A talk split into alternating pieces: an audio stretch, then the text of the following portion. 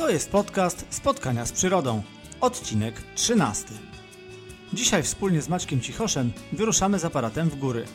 Nasza długa rozmowa to praktycznie kompleksowy poradnik dla fotografów amatorów, którzy chcą wyruszyć na górskie szlaki w poszukiwaniu niesamowitych widoków i którzy chcą te widoki zapisać w postaci unikalnych i niebanalnych kadrów. Zatem zaczynamy! Ja nazywam się Michał Stanecki, a Spotkania z Przyrodą to pierwszy w Polsce podcast poświęcony przyrodzie i fotografii przyrodniczej. W audycji poruszam tematy ważne dla fotografów, obserwatorów i miłośników przyrody. Zapraszam gości, czasem zawodowców, czasem amatorów, ale zawsze pasjonatów przyrody, specjalistów z różnych dziedzin. Jeśli jesteś miłośnikiem natury i chcesz robić coraz lepsze zdjęcia, to ten podcast jest właśnie dla Ciebie. Zapraszam!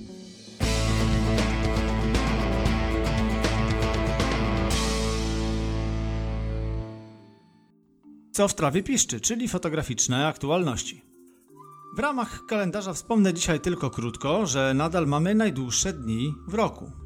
Pogoda jest dynamiczna, mamy dni upalne i mamy bardzo chłodne. Są okresy suche i kilkudniowe fale opadów.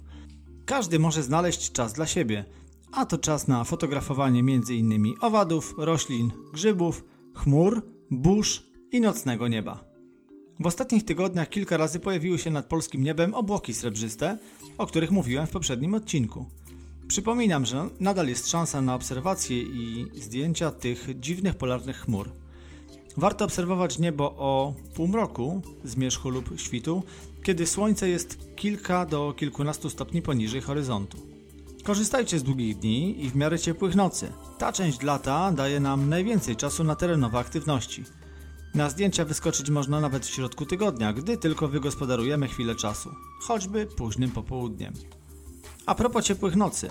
Nawiązując do kolejnego odcinka, w którym spojrzymy w górę i zmierzymy się z fotografowaniem nocnego nieba, sygnalizuję dzisiaj bardzo, bardzo aktualny temat. Uwaga, uwaga.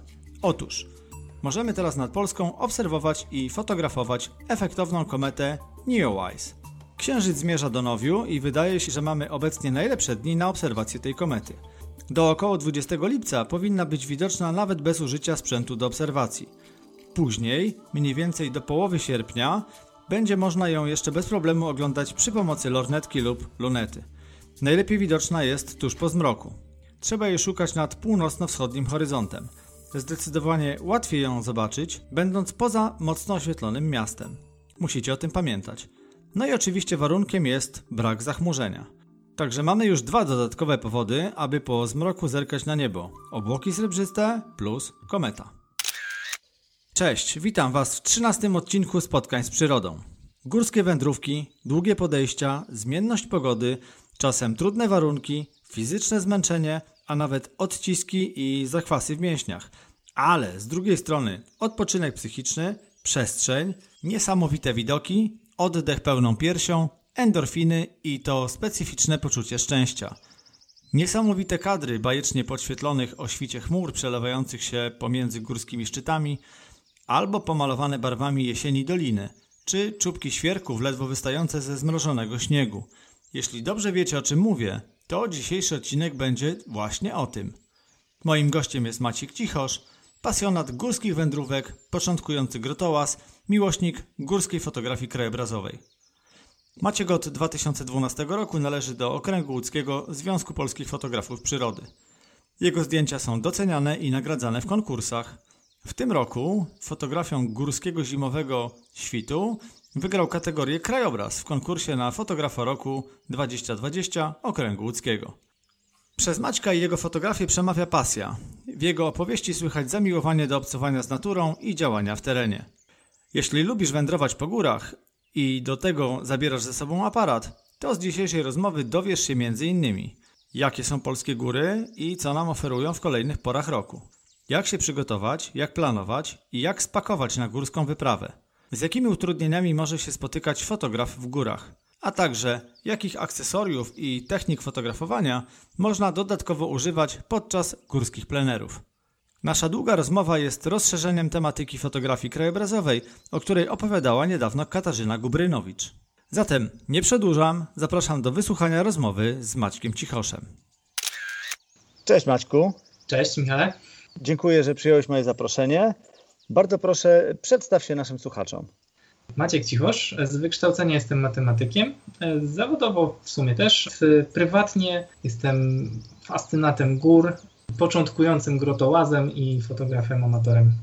Słuchaj, zapytam bez owijania w bawełnę i to będzie takie trochę sztampowe pytanie, no ale mimo wszystko ono musi paść. Dlaczego tak ciągniecie w góry?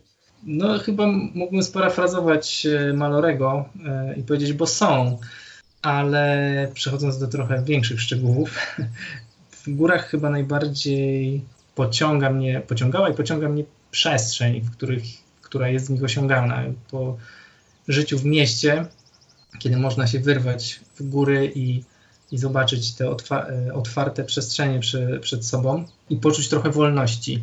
Mimo wszystko, pomimo że góry w Polsce są trochę zapchane ludźmi, szczególnie w sezonie, no to mimo wszystko w porównaniu z miastem można tam poczuć trochę, e, trochę swobody, e, a jednocześnie stawiają one pewne wyzwania. Nie są takie proste, że po prostu e, wychodzisz i idziesz, tylko jednak trzeba trochę powalczyć, pozwolić górom, żeby pozwoliły mm, się poznać. Chciałem zapytać, jakie są te polskie góry i co nam oferują, ale w zasadzie już trochę mm, naprowadziłeś mnie, mówiąc, że są trochę za, zapchane ludźmi, czyli trzeba te nasze góry po prostu poznać i znaleźć sobie swoje góry, których tak. może tych ludzi jest trochę mniej, a jest trochę więcej tej przestrzeni, o której mówisz? Myślę, że tak, że każdy, każdy musi znaleźć w tych górach to, co najbardziej mu, y, mu się spodoba, to, co pokocha mamy w samej Polsce mamy góry bardzo różnorodne. Wyższe, niższe, y, bardziej alpejskie, mniej alpejskie. Każdy w nich znajdzie coś, coś interesującego i da się w nich znaleźć takie miejsca, szczególnie o pewnych porach roku, gdzie tych ludzi nie będzie dużo, albo nawet o pewnych porach dnia może w ogóle się uda nie spotykać ludzi. Tak, każdy musi je troszkę poznać na, własną, na własny sposób. Może tak. A przemierzasz je tak od wschodu do zachodu, czy od zachodu do wschodu, czy może znalazłeś sobie, wydeptałeś takie swoje ulubione góry? Wiesz co, y, to jest tak, że byłem w większości chyba łańcuchów pa, pasm górskich, które, które mamy w, w Polsce. Bardziej jakoś polubiłem Sudety. Nie wiem, czy umiem to do końca odpowiedzieć na pytanie dlaczego, ale jakoś tak się poukładało, że, że w Sudetach częściej bywałem Beskidy też bardzo lubię, ale, ale w Sudetach częściej bywałem i, i mam duży sentyment przez to do nich. No ale oczywiście też e, Tatry, które są no, zupełnie inne niż zarówno Beskidy, jak i Sudety to e, przez tą swoją odrębność i ten klimat taki już alpejski no, są zupełnie innym tematem i oczywiście też bardzo je lubię. Czy uważasz, że na przykład są jeszcze w Polsce takie miejsca, które są no nie, nie, mogę powiedzieć, że nieodkryte, ale może nieodkryte w jakimś kontekście, chociażby fotograficznym, czy może takie właśnie góry, które są jakby niedoceniane, czy mniej doceniane? Myślę, że są. E, nie wiem, Tylko czy... trzeba je odkryć. Trzeba je odkryć, tak. I, problem pewnie polega na tym, że jest mnóstwo teraz ludzi fotografujących i zdecydowana większość z tych ludzi chce mieć bardzo szybko efekty tego fotografowania, więc koncentruje się na już sprawdzonych miejscach. Jest zatrzęsienie zdjęć z podobnych miejsc tym samym.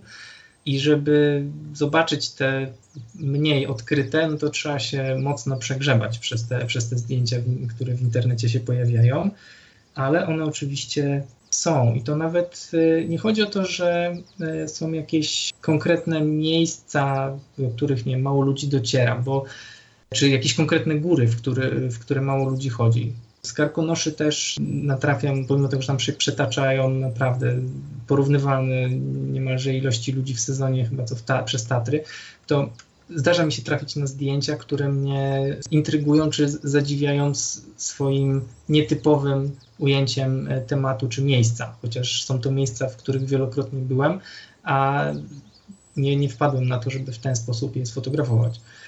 I to chyba bardziej chodzi o tą kreatywność E, fotografa i sposób podejścia do fotografowanego miejsca, niż to, jakie to jest miejsce.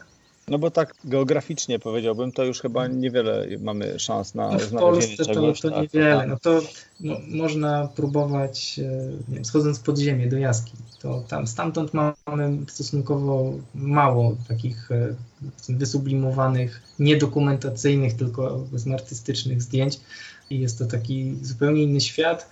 Tam dosyć może być dosyć łatwo osiągnąć taki efekt wow, bo ty, nie ma takiego zalewu zdjęć y, z jaskiń. No jest to taki świat, który stosunkowo mało ludzi ogląda, e, więc przy odrobinie wysiłku można osiągnąć pewne efekty, które będą zachwycać. Dobra, to o jaskinie też, y, też zahaczymy.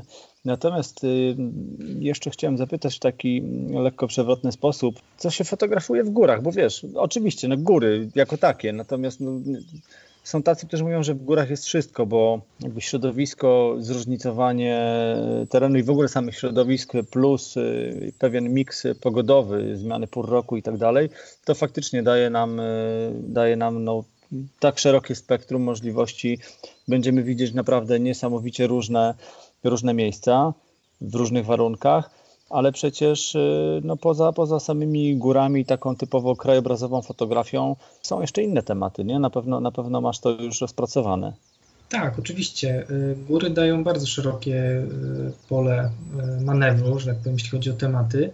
Zresztą podobnie jak generalnie w fotografii przyrodniczej, bo no tak jak powiedziałeś, główne, główne to, co, z czym się kojarzą góry w fotografii, to krajobraz ale y, góry są zamieszkałe przez y, różne zwierzęta, które y, też można fotografować. Są no, tak po standardzie trochę, ale no, świstaki, kozice, koziorożce, jeśli pojedziemy, wyjedziemy z, z Polski w, w kierunku Alp to większe zwierzęta. Oczywiście owady, ptaki też e, w górach e, można fotografować. Jest to oczywiście trudniejsze przez to, że góry są mniej dostępne niż, niż tereny nizinne, a jeszcze trzeba te zwierzęta też gdzieś tam wytropić, podejść. Oczywiście niektóre z nich, te kozice w Tatrach, no, są w miarę oswojone z, już z, z masą ludzi, która się tam przetacza, więc Niektórzy twierdzą, że podobnie jak niedźwiedzie tego nie wiem, znaczy nie, nie, miałem tak bliskich spotkań z niedźwiedziami jak z kozicami, na, chyba na szczęście mimo wszystko. Także kozice y, wbrew pozorom nie jest też tak trudno sfotografować, tylko trzeba też trafić w dobre miejsce, a już jak, jak już się trafi to w to dobre miejsce, to, to nie jest tak, że są jakieś bardzo pochliwe zwierzęta i, i trzeba jakoś bardzo w, za, w, w zamaskowaniu podchodzić, e, żeby w miarę satysfakcjonujące zdjęcie uzyskać ze świstekami gorzej, to, to jednak e, trzeba trochę bardziej się postarać. Można też makrofotografię w górach uprawiać, bo są e, specyficzne rośliny, które w górach rosną, są e, owady, ale też można się zajmować oczywiście taką bardziej abstrakcyjną fotografią, szczególnie zimą albo w terenach lodowcowych, tak, gdzie, gdzie można wyszukiwać pewne formy kształty i, i w jakiś nietypowy sposób je, je komponować w kadrze. I tu już no patrzymy to... trochę szerzej na mapę niż tylko na Polskę, bo wiemy, że w Polsce mamy no tak. naprawdę fajną przyrodę i wszystkiego jest masa, ale jak powiedziała Kasia Gubrzynowicz, no lodowców akurat nie mamy. Akurat nie mamy, tak, tak. Tego akurat nam brakuje. Tak, tu trzeba troszkę sięgnąć trochę dalej na mapie. No i oczywiście też, e, nie tylko w górach oczywiście, ale w, w górach również e, mamy jaskinie, do których można schodzić, jeżeli też wie się, wie jak, się, jak to robić bezpiecznie. E, można i próbować z aparatem i tam również no, taki już nietypowy krajobraz można próbować fotografować, ale, no, ale też właśnie taką bardziej trochę abstrakcyjną fotografię. Ze zwierzętami już tam ciężko. To wiesz, to zatrzymajmy się na chwilę przy tych jaskiniach, bo to faktycznie jest ciekawy, ciekawy wątek. No bo też no, nie każdemu jest dane y, zajrzeć, a, a jakby specyfika takich warunków y, no, powoduje, że jednak no, nie jest to kwestia y, byle wstryknięcia i, i, i byle czym. W sensie sprzętowym i, i, w sensie umiejętności jakiejś wiedzy, przygotowania, no trzeba tutaj trochę, trochę mieć o tym pojęcia. Jak to wygląda? Bo wiesz, skojarzenie dla kogoś, kto po, po jaskiniach nie łazi, nie zaglądał, nie miał okazji, no to sobie myśli, wie, że w czarnej dziurze, y, do której niewiele światła y, wpada, y, mówię o świetle naturalnym, to jakbyś mógł tutaj coś w trzech słowach mhm. nam naświetlić temat? Dobrze, naświetlić. jasne. Notabene. tak, dobre, dobrze powiedziane. E, to ja tylko tak, tak zaznaczę tylko, że tak jak mówiłem na początku, jestem początkującym grotołazem i nie mam dużego, znaczy nie mam doświadczenia w robieniu zdjęć w jaskiniach. Na razie sobie wyobrażam, jakby to można robić i oglądam zdjęcia ludzi, którzy już są na dalszym etapie, a bardziej ale, ale już bywają w jaskiniach, więc jakby wiesz, tak, tak, też, tak. jak to z wygląda z tej drugiej strony. Tak, nie tylko tak chciałem wyprosto- hmm. naprostować, że troszkę, żeby słuchacze też e, wiedzieli, z jakiej okay, perspektywy okay. o tym opowiadam. W jaskiniach przede wszystkim to, co jest innego, jeśli chodzi o fotografię, przynajmniej przyrodniczą, to to, że fotografujemy w warunkach, gdzie w ogóle nie ma naturalnego światła, które stanowi podstawę fotografii, jakby na to nie patrzeć. Więc fotografujemy całkowicie przy użyciu światła sztucznego z latarek lub lamp błyskowych. Cała akcja w jaskini odbywa się przy sztucznym świetle, przy, przy latarkach, e, przy, na kaskach. Dodatkowo można zabrać e, jakiś e, taki fotograficzny sprzęt oświetleniowy, lampy, czyli lampy błyskowe, które będą dawały idealne białe światło, a nie zabarwione światło jak latarki. Ale no to jest coś e, ciekawego i takie nowe wyzwanie duże, że trzeba się nauczyć fotografować całkowicie w świetle sztucznym i przy, przyzwyczaić do tego. No i to też są pewne znowu możliwości kreacyjne nowe, tak? bo to światło ma swoją barwę, można nim trochę zasterować, kogoś tam gdzieś ustawić odpowiednio, żeby odpowiednie jakieś e, odblaski czy, czy bliki się tworzyły tam, gdzie chcemy. No i e, w jaskiniach, no to głównie operujemy na formach skalnych, tak? bo jeśli chodzi o te obiekty do fotografowania. No, no tam mamy to, co woda, wy... głównie woda, zresztą też jak, jak są formowane jaskinie, ale no powiedzmy, że to, co gdzieś tam woda wydrążyła i my w te tu, tunele wchodzimy, no to to, to widzimy i to, to możemy fotografować. No te skały oczywiście tworzą przeróżne przedziwne i przepiękne formy. Jest na co patrzeć. No a jeśli chodzi o zwierzęta, powiedziałem, że ze zwierzętami trudniej, ale są chociażby nietoperze, których jest też multum gatunków. E, I w Polsce w jaskiniach, no ja bywałem głównie w jaskiniach na razie e, jurajskich, między Częstochową a Krakowem, i tam już trochę tych nietoperzy rzeczywiście gdzieś tam udawało się spotkać. Tutaj trzeba też pamiętać o okresach ochronnych nietoperzy i nie włazić do jaskiń, w których bytują tych okresach, żeby ich nie, nie budzić w momencie, kiedy hibernują. Okej, okay, myślę, że, że tutaj już fajną przygodą jest samo to, sama świadomość tego, że, no bo mam na myśli fakt, że tylko niektóre jaskinie są udostępnione do takiego typowego turystycznego ruchu.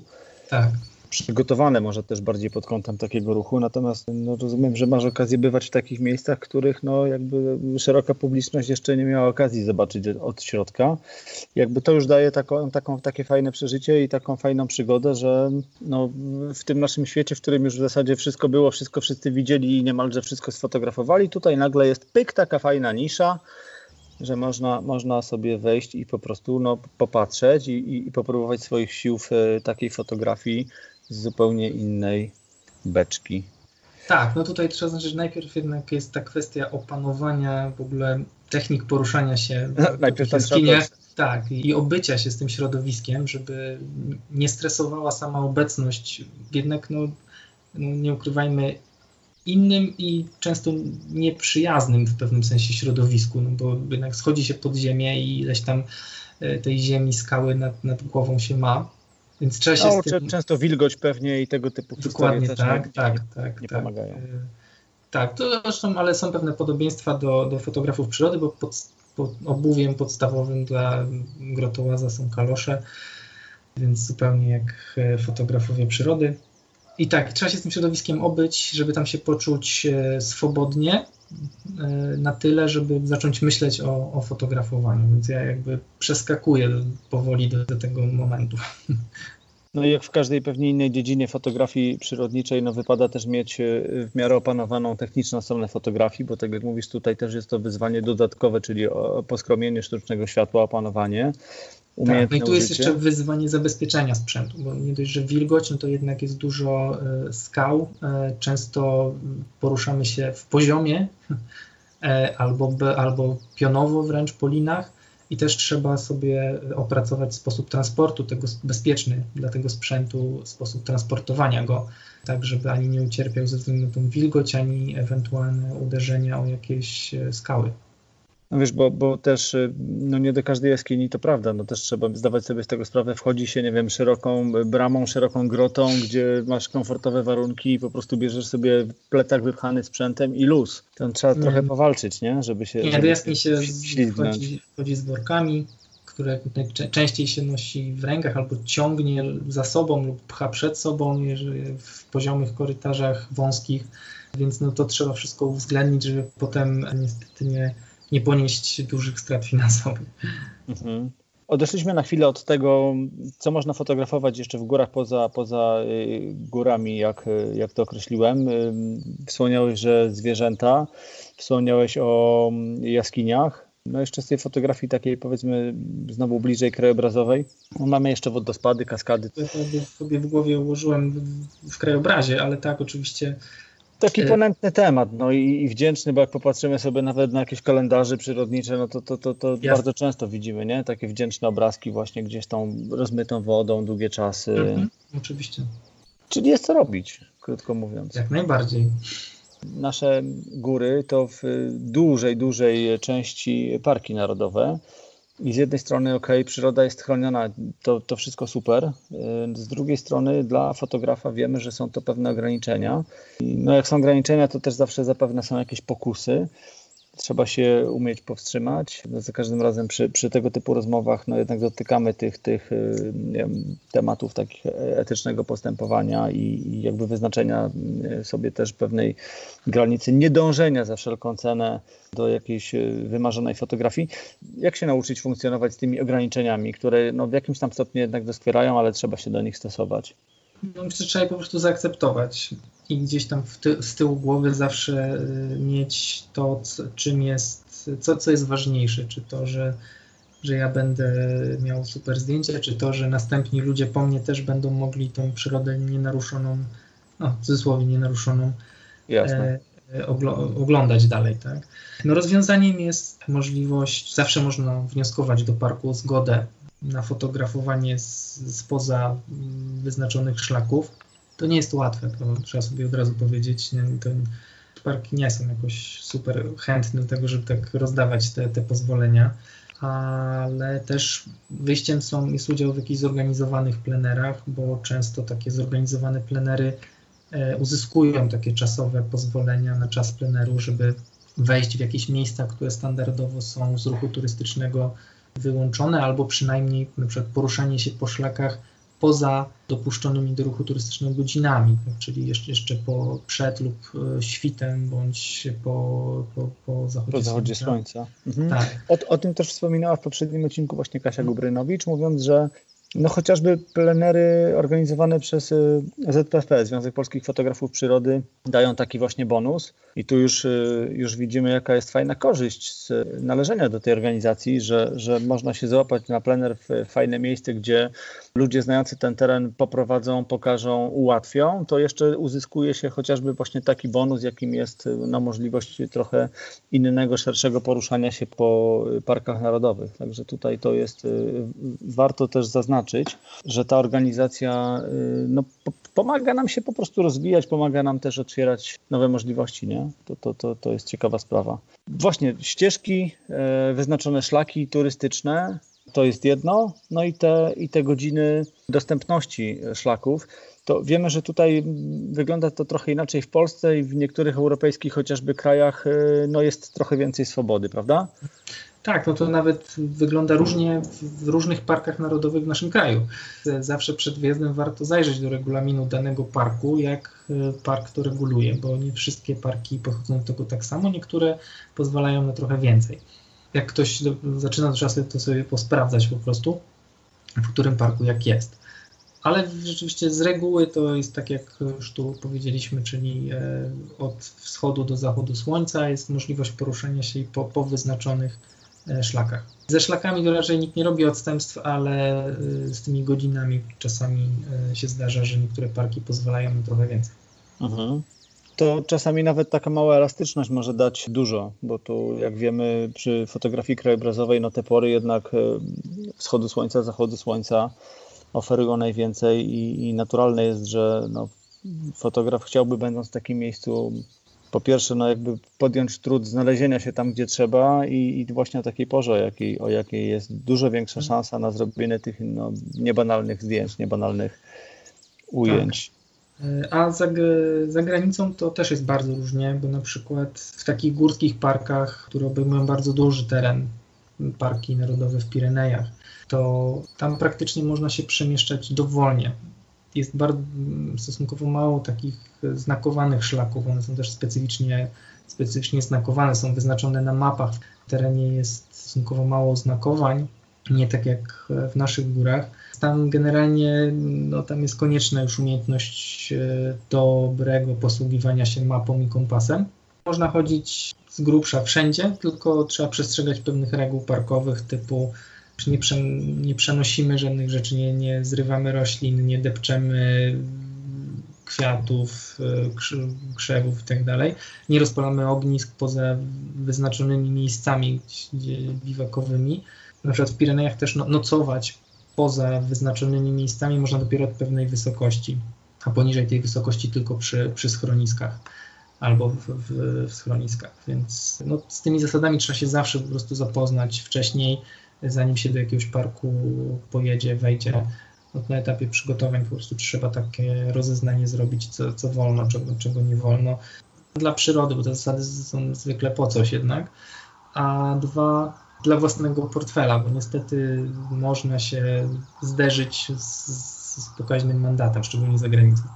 No jak e, tak e, słucham Cię i sobie mm, dodaję tutaj te poszczególne kwestie, to myślę, że niełatwo być fotografem w górach, bo tak naprawdę, żeby, żeby dążyć do takich e, dobrych kadrów, to trzeba się zmagać z szeregiem trudności. Trzeba mieć dobrą kondychę, wleść tam, gdzie trzeba wleść. Czasami też zatargać na własnych plecach ciężki plecak, który mamy wypchany sprzętem. Loteria z pogodą, bardzo często przecież też. E, no, chociażby te ograniczenia, o których tutaj e, mówisz. Co jest takiego, jak byś tutaj ujął, bo to w zasadzie też pytanie, które się powtarza w kolejnych odcinkach i, i fotografom, którzy upodobali sobie poszczególne dziedziny fotografii, mogę tak powiedzieć, zadaję, zadaję je w podobny sposób. Jakie są składowe tych najlepszych zdjęć, które, które można zrobić w górach? Znaczy nie będę pewnie oryginalny. Słuchałem wcześniejszych odcinków e, Twojego podcastu. Wiesz, od, świat, od, światła nie uciekniemy, no bo tak, to dokładnie. fotografia to światło. Nie, to tak, oczywiste, że no, miejmy to ze sobą. Tak? tak podstawą, podstawą jest światło, ale na równorzędnym bądź niemal równorzędnym miejscu ja bym postawił coś, co sobie nazywałem bohaterem. Bohaterem zdjęcia. I to to może, mo, może być e, różnorako rozumiane. To może być zwierzę, człowiek, jakieś kwiaty, e, jezioro, coś, co przyciągnie wzrok, coś, co się znajdzie na pierwszym planie tego zdjęcia i sprawi, że to zdjęcie będzie trójwymiarowe, a nie płaskie. Mhm. W tej krajobrazowej fotografii wydaje mi się tak szeroko pojętej, ale tutaj zawężając to do krajobrazu górskiego, bardzo istotny jest ten pierwszy plan ponieważ często się widuje takie, nie lubię generalizować, tak mi trochę wyszło, ale jak przeglądam internet, na sporo zdjęć trafiam takich, które są takimi pocztówkami w trochę negatywnym znaczeniu, ponieważ dużo zdjęć na pocztówkach jest naprawdę świetnych, ale takich trochę negatywnie postrzeganych pocztówek, które są bardzo płaskimi zdjęciami, że jest taki widoczek, jeden plan góry i nic. Ani na niebie się nic nie dzieje, ani przed tymi górami nic nie ma kiedy wprowadzimy jakiś dodatkowy plan, szczególnie ten pierwszy plan, który y, jest najbliżej nas, to zdjęcie zaczyna się robić e, trójwymiarowe, zaczyna bardziej intrygować. Ten pierwszy plan zaczyna prowadzić trochę wzrok odbiorcy przez to zdjęcie, tak, bo sugeruje, gdzie, gdzie najpierw spojrzeć, gdzie w drugiej kolejności. Pozwala nam to zbudować też jakąś historię tym zdjęciem, tak, przekazać więcej tego, co sami przeżywaliśmy, robiąc to zdjęcie. No, tu przypomina mi się od razu rozmowa z e, Michałem Ludwiczakiem w jednym z poprzednich odcinków, kiedy Michał też mówił o tym, jak, jak po prostu budować kadry i, i, i tam mówiliśmy i o wieloplanowości, i o tym właśnie, jak dobrze jest poprowadzić e, wzrok e, o mocnych punktach. No, mhm. taki trochę elementarz fotografa, ale, ale dlaczego mi się to miało nie sprawdzać również w górach, że, mhm. że jakaś dynamika. Tak, no więc ja na pierwszym miejscu tego dobrego kadru bym po, postawił światło, plus bohater zdjęcia. To może być człowiek osadzony w tej przyrodzie, który pokaże skalę, skalę tych gór. Oczywiście. Tak, że, że bo bez, bez punktu odniesienia czasami nie jesteśmy sobie w stanie ze zdjęcia wyobrazić, jak duże jest to, co, co na nim oglądamy. A w momencie, kiedy tam się pojawią jakieś drzewa albo postać człowieka, Kiedyś udało mi się zrobić w Alpach takie zdjęcie, to było sfotografowane z dosyć wysokiego punktu, ale w dole były jeszcze widoczne właśnie takie skaliste szczyty, które były w chmurach i nad tymi chmurami leciał sobie paralotniarz na kolorowej paralotni i się ładnie odcinał od tych chmur. I on jest taki malusieńki gdzieś tam w właśnie w jednym z tych mocnych punktów w rogu zdjęcia, taki malusieńki paralotniarz i ta dookoła przestrzeń tych chmur i tych skalistych szczytów. I to zupełnie inaczej się e, od razu to zdjęcie odbiera, bo, bo widzisz, jakie to jest wszystko ogromne. I to, to, to, ma, to mam na myśli mówiąc o bohaterze zdjęcia. On trochę buduje ten, e, ten kadr. To może być jezioro, które e, na pierwszym planie umieścimy górskie, które fotografujemy z bardzo bliska, szerokim kątem, bardzo szeroko, a w tle za tym jeziorem dopiero zaczynają nam się roztaczać e, łańcuchy górskie i gdzieś tam wschodzące słońce z nad tych, e, z nad tych gór. I tam chmury na niebie odbijające się w tym jeziorze na przykład, tak? Albo jakiś jeszcze dodatkowo na brzegu tego jeziora jakiś, nie wiem, wielki kamień na przykład to, no to są, mogą być różne elementy. Albo łan kwiatów jakiś na jakiejś górskiej łące, a, a za nim dopiero znowu łańcuchy górskie, albo jakaś chata góralska. No to już wszystko zależy od inwencji i kreatywności yy, stojącego za aparatem. Mhm. Wiesz, to tutaj jeszcze na moment się zatrzymam, bo wspomniałeś o tym, że może to być na przykład y, człowiek, który też odda skalę danego miejsca. Przychodzi tak przynajmniej myślę, jak sobie śledzę chociażby te zdjęcia górskie, że przychodzi pewna moda, czy taki trend na, na fotografowanie w podobny sposób.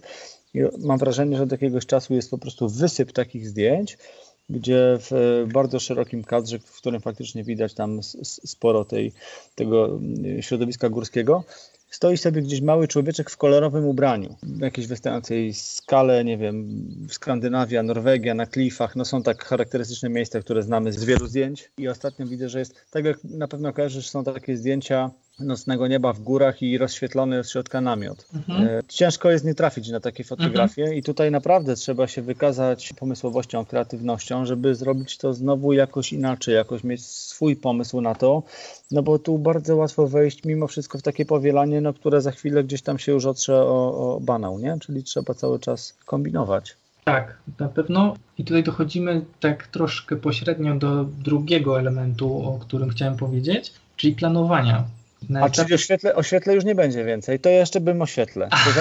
Dobra, to zaraz wrócimy. Nie, do światła zaraz wrócimy, tak? ale Dobra. ponieważ wywołałeś trochę ten temat, to, to, bym, to bym dopowiedział chętnie. No dobrze.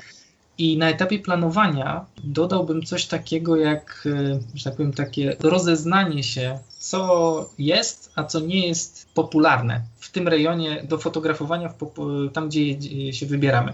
Czyli taki e, przegląd internetu, czego jest dużo, i w jakiej formie i spróbować wymyślić, jak to samo można sfotografować trochę inaczej, ale szczególnie dla początkujących, dobrym ćwiczeniem też jest właśnie zobaczyć, co jest często fotografowane i spróbować to odtworzyć pomyśleć sobie, jak to zdjęcie mogło zostać zrobione i potem spróbować to zrobić. Niekoniecznie potem się chwalić tym zdjęciem, ale to jest dobry trening, szczególnie y, obserwując jakichś uznanych fotografów albo takich, których cenimy, spróbować rozpracować sobie tak w głowie, jak oni to zdjęcie mogli zrobić, a potem spróbować, czy to rzeczywiście zadziała i czy osiągniemy podobny efekt. No ale pla planowanie oczywiście, to, to tak na etapie planowania taki bym dorzucił element, ale dobra, wracając do, do światła w takim razie, bo rzeczywiście powiedzieliśmy więcej o tym bohaterze, a nie powiedzieliśmy o świetle. Światło to tak jak w całej fotografii i tak jak było mówione już w innych odcinkach przy, przy fotografii przyrodniczej, jest, jest bez, światła, bez światła nie ma fotografii po prostu. Czy w górach światło to pogoda? Można tak uprościć? Nie bez powodu ci, którzy fotografują o, o świcie szczególnie, lubią nazywać się łowcą, łowcami światła. Mhm. I rzeczywiście chyba trochę tak jest i jakość tego światła wiąże się z pogodą, przy czym no, nie można tutaj zastosować jakiegoś takiego uproszczenia, że to, co powszechnie jest uznawane za złą pogodę, da zawsze od razu złe światło. To tak nie działa, a wręcz y, często jest odwrotnie. Więc. Już, przepraszam, już z poprzednich odcinków też wiemy, że fotograf inaczej definiuje dobrą pogodę tak, niż taki tak, zwykły śmiertelnik, dla którego dobra hmm. pogoda to jest po prostu niebieskie niebo i, i, i świecące słońce. Hmm. I oczywiście no, my, przy tak takiej pogodzie też można robić zdjęcia i przy pewnych zabiegach one też mogą być w jakiś sposób atrakcyjne, ale nie jest to to, czego najbardziej szukamy. Oczywiście najbardziej efektowne pod względem światła będą zdjęcia o wschodach i zachodach słońca. Ja osobiście, jeśli chodzi o właśnie taką efektowność i e, zdjęcia i to, jakie, jakie preferuję światło, to co mi się, mnie się w odbiorze moim bardziej podoba, to wolę wschody. To światło jednak nie jest takie samo pomimo że i to i to nazywamy złotą godziną, ja odbieram inaczej to, co się dzieje o wschodzie słońca, a to, co się dzieje o zachodzie. Po prostu należysz do tych, którzy potrafią wstawać. Nie zdefiniowałbym się tak, ale czasami potrafię się do tego zmusić. Okej, okay, okej. Okay. Chyba bardziej tak bym się określił. I chyba to może później jeszcze dojdziemy do tego, w jakich okolicznościach jest, jest mi łatwiej się do tego zmobilizować, ale ciekawsze zdjęcia udawało mi się zrobić tak jakbym miał sobie jakąś taką szybką statystykę w głowie przeprowadzić, to wydaje mi się, że ciekawsze zdjęcia udawało mi się zrobić jednego o wschodach słońca. Mhm. Takie, które mm, lepiej wspominam, ale oczywiście to, to nie jest żelazna reguła. Kilka zachodów słońca też e, umiem sobie w głowie odtworzyć, z których zrobiłem zdjęcia, które pamiętam i lubię i gdzieś tam się nimi dzieliłem w internecie, ale preferuję wschody. Chociaż wydaje mi się, że częściej zdarzało mi się fotografować o zachodach mimo wszystko, ale y, ze wschodów mam lepsze wspomnienia. Ale też, skoro już nawiązałem to, czy postawiłem ten znak równości, że światło równa się pogoda w górach, a pogoda często bywa dynamiczna, to może też kuszę się na to, o taką tezę, że w górach mimo wszystko właśnie przy dynamicznej pogodzie jest spora szansa na to, że w ciągu dnia również można trafić no, nawet w południe dosłownie, super warunki, nie? bo gdzieś pod przewalającymi się chmurami na chwilę pojawi się to, to słonko, które w magiczny sposób nam zaświeci i już, nie? I to jest ten moment, kiedy, kiedy może się coś dziać. Ono czasami w ogóle nie musi wychodzić, mówię o Słońcu i, i, jego promieniach, bo wystarczy, że sama dynamika nieba pozwoli na to, że znajdziemy się po prostu w tak e, niesamowitych warunkach, że tylko fotografować. Dynamiczna pogoda w górach daje bardzo duże możliwości przed burzą, po burzy na niebie potrafią się dziać naprawdę magiczne rzeczy, no tylko tutaj wchodzi jeszcze aspekt bezpieczeństwa i, e, i rozsądku. Ja miałem okazję fotografować i nawet przywiozłem stamtąd całkiem fajne, fajne jedno czy dwa zdjęcia. Niedługo przed burzą na Kasprowym Wierchu, ale potem e, uciekałem, e, za, to było niedługo przed zachodem słońca, potem uciekałem stamtąd i gdzieś tam niżej już e, słyszałem grzmoty, na, które gdzieś tam nad, nad grzbietem tatrzańskim huczały. Także w porę zszedłem na dół, ale, ale trzeba uważać, tak? bo, bo można, można przesadzić. Nie należy w, to, w tym kierunku iść, ale na pewno ta zmienność pogody w górach wprowadza taki element y, niepewności, że prognoza to jedno i, i przy planowaniu jakichś tam zdjęć jest oczywiście podstawą, ale czasami trzeba trochę zaufać takiemu swojemu przeczuciu, którego się nabiera oczywiście w miarę zdobywania doświadczenia górskiego i obserwowania, jak ta pogoda się, się może kształtować w górach, że pomimo tego, że wygląda to, że ta pogoda nie wróży jakichś super zdjęć, to czasami coś tam w głowie podpowiada, że a może jednak. No i zdarza się tak, że, że się pójdzie, czeka się, czeka, nic się nie dzieje i nagle potem na tylko dwie minuty nagle zaświeci słońce i zdąży się nacisnąć ten spust migawki i jest zdjęcie, którym potem można się pochwalić. A przynajmniej ma się satysfakcję nawet dla samego siebie, bo nie zawsze te zdjęcia gdzieś tam są upubliczniane. E, więc e, z czasem nabiera się takiego no, przeczucia, no tak można powiedzieć, trzeba mieć nosa czasami do tego, mhm. do tych warunków Tutaj mistrzem jest Karol Nienartowicz, jeśli chodzi o takie, taki element fartu, że tak powiem. Tak jak czytam jego, jego relacje w, internecie, to dużo miał takich przygód właśnie, że wydawało się, że nic z tego nie będzie, a na tą tam minutkę, dwie jednak e, warunki się stworzyły i, i jednak okazało się, że warto było iść. To też jest taki kolejny element tego dobrego zdjęcia, że ten, ten trochę fart, a trochę e, takie wyrobione przeczucie i nos do tego, kiedy warto poczekać, a kiedy nie. Ale no to już przychodzi po prostu, po prostu z czasem. Mhm. To, jeszcze, to jeszcze na słowo, jeśli mogę, mhm. bo ta nieprzewidywalność czasami pogody, no ja osobiście mam wrażenie, że akurat w górach y, prognozy które no generalnie już dzisiaj są w miarę, w miarę no powiedzmy trafne, tam czasami gdzieś jakieś przesunięcia się zdarzają, no to w górach różnie z tym bywa. I powiedzmy, że o ile ja, nie wiem, tutaj gdzieś na nizinach w centralnej Polsce zdecyduję, że jadę rano na, na plener i nawet mi się to, ta prognoza gdzieś rozminie z rzeczywistością, no to po prostu zarwę noc, wsiądę w samochód, pojadę gdzieś 30 minut za miasto do, nie wiem, do lasu chociażby, okaże się, czy na łąki, okaże się, że no, że jest kicha, że nic z tego nie wyszło, wrócę jest po sprawie. No, w górach jest trochę inaczej, to ryzyko jednak podejmujemy trochę większe, w sensie chociażby no, wysiłku, który może, musimy włożyć w to, żeby no, wyjść w górę, znaleźć się w odpowiednim miejscu, no i cóż, i można, i można wrócić z pustą kartą, nie? Może tak być, albo z kartą pełną zdjęć, które się do niczego nie nadają. No właśnie. To, tak, to, to, no są te dwie strony tak medalu. Nie? Z jednej strony właśnie ta, ta pogoda potrafi przy pewnej dynamice no, dać jakieś bonusy, ale z drugiej strony też może czasami no, sporo nam zabrać. W sensie no, energii, włożonego wysiłku i, i, i tak dalej. No właśnie jak to z tą, z, tą, z tą kondycją? No wypada chyba trochę tak być przygotowanym do tego łażenia, nie? Bo tutaj jeżeli nastawiamy się na to, że, że chcemy fotografować, no to jednak no, tylko mobilność.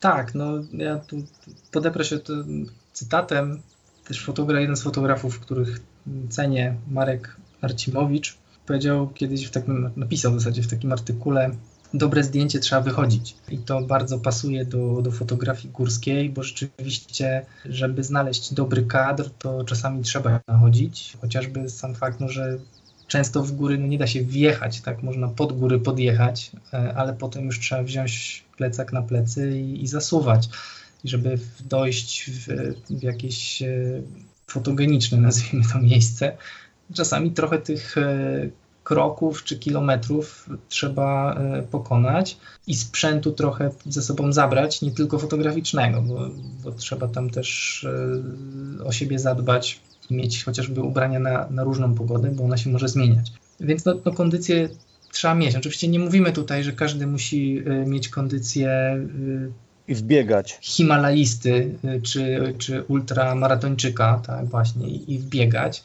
Oczywiście jak się ma taką kondycję, to, to ułatwia, bo szybciej dojdziemy y, im mniejszym wysiłkiem, nieodczuwalnym wysiłkiem, ale no to nie jest y, warunek konieczny, żeby się zająć fotografią w górach. No, potrzebna jest kondycja standardowego turysty, bym powiedział, przynajmniej jeśli mówimy o górach w Polsce. Oczywiście jak zaczynamy myśleć o, o wyższych, wyższych górach, no to wchodzi kwestia może trochę większej kondycji też, lepszej, ale też trochę większych umiejętności takich górskich mhm. E, i oby, e, uzyskania pewnej wiedzy i, i umiejętności, wypraktykowania tych umiejętności z trochę innych dziedzin. Tak? Kwestia obycia z poruszaniem się po, po lodowcu, chociażby tak, jeżeli już w takie góry się zapuszczamy, umiejętność posługiwania się nie wiem, rakami, czekanem. Wtedy już nie klapki, nie azidasy.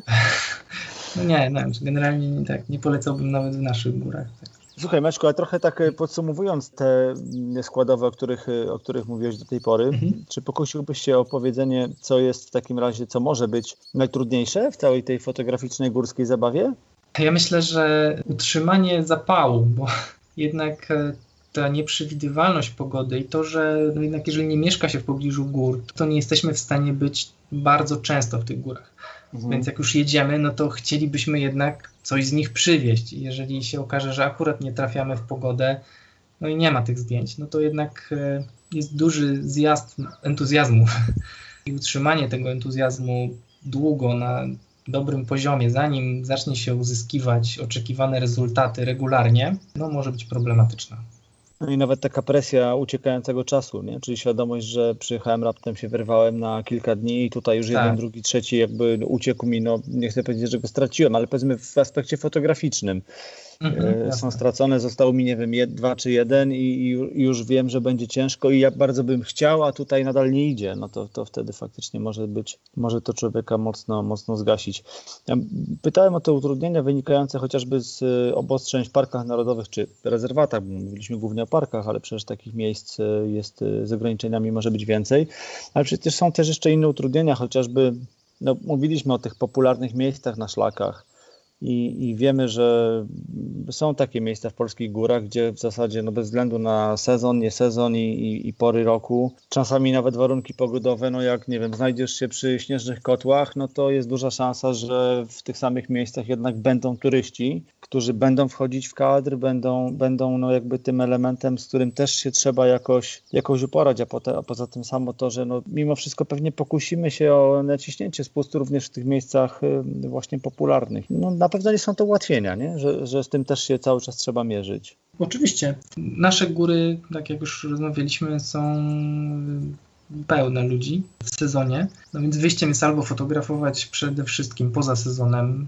głównym turystycznym i wtedy znacząco e, spada prawdopodobieństwo, że ktoś wlezie, wlezie w kadr. No można sobie jeszcze próbować radzić filtrami szarymi, które czasami umożliwiają przy odpowiednio długim, przez to, że umożliwiają dłuższy czas naświetlania, to pozwalają wyeliminować tych ruszających się ludzi, rozmyć. o ile się ruszają. Tak? Mhm. E, jak ktoś usiądzie centralnie na środku kadru i będzie siedział, tak, można ich tam rozmyć na tyle, że nie będą widoczni na finalnym zdjęciu. Fotografowanie też e, o tych tam złotych godzinach, czy tam gdzie można niebieskich godzinach, też daje to, że potem zostają z nami już tylko fotografujący. Oczywiście w pewnych miejscach samych fotografujących może być na tyle dużo, że jest nam, jest nam się ciężko tam gdzieś ustawić. Ale to tak, i tak już zasadniczo zmniejsza liczbę turystów.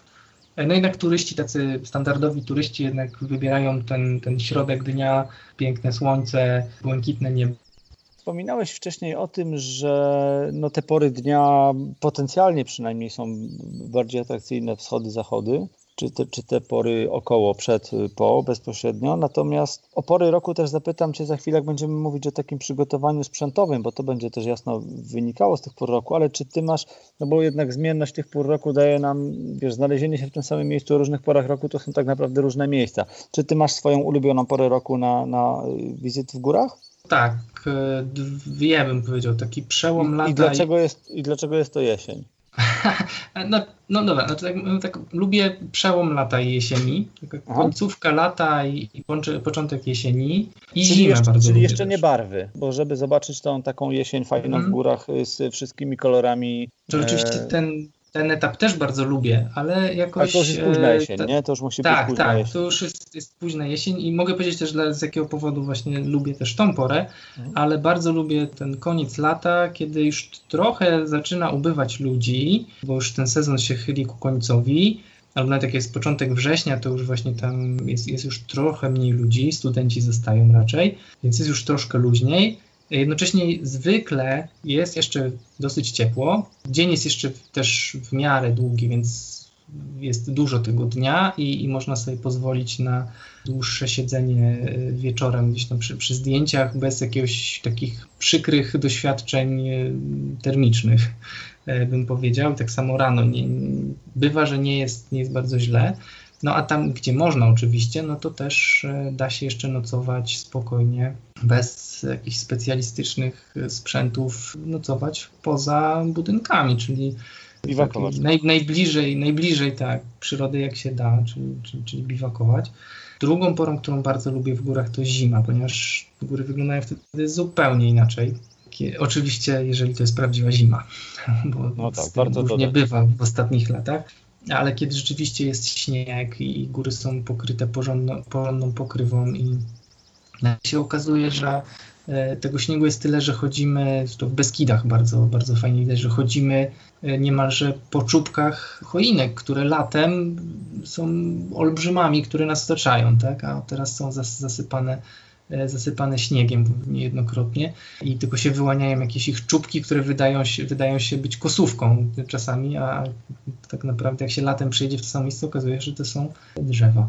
Mhm. To ten świat wygląda zupełnie inaczej, też e, jakby też właśnie w kontekście krajobrazu, bo otwierają się zupełnie inne widoki, bo nagle drzewa nie zasłaniają e, widoków i, i można zupełnie inne plenery czasami sfotografować. Ale jesień późna oczywiście też, bo e, tak, po pierwsze barwy i w górach często jesienią i wczesną wiosną, jeżeli była porządna zima, rzeki i strumienie przybierają i właśnie wtedy są super momenty na fotografowanie wodospadów i, i strumieni, bo one y, są pokaźnych rozmiarów i tą wodę można fajnie porozmywać, e, ciekawe efekty można uzyskać.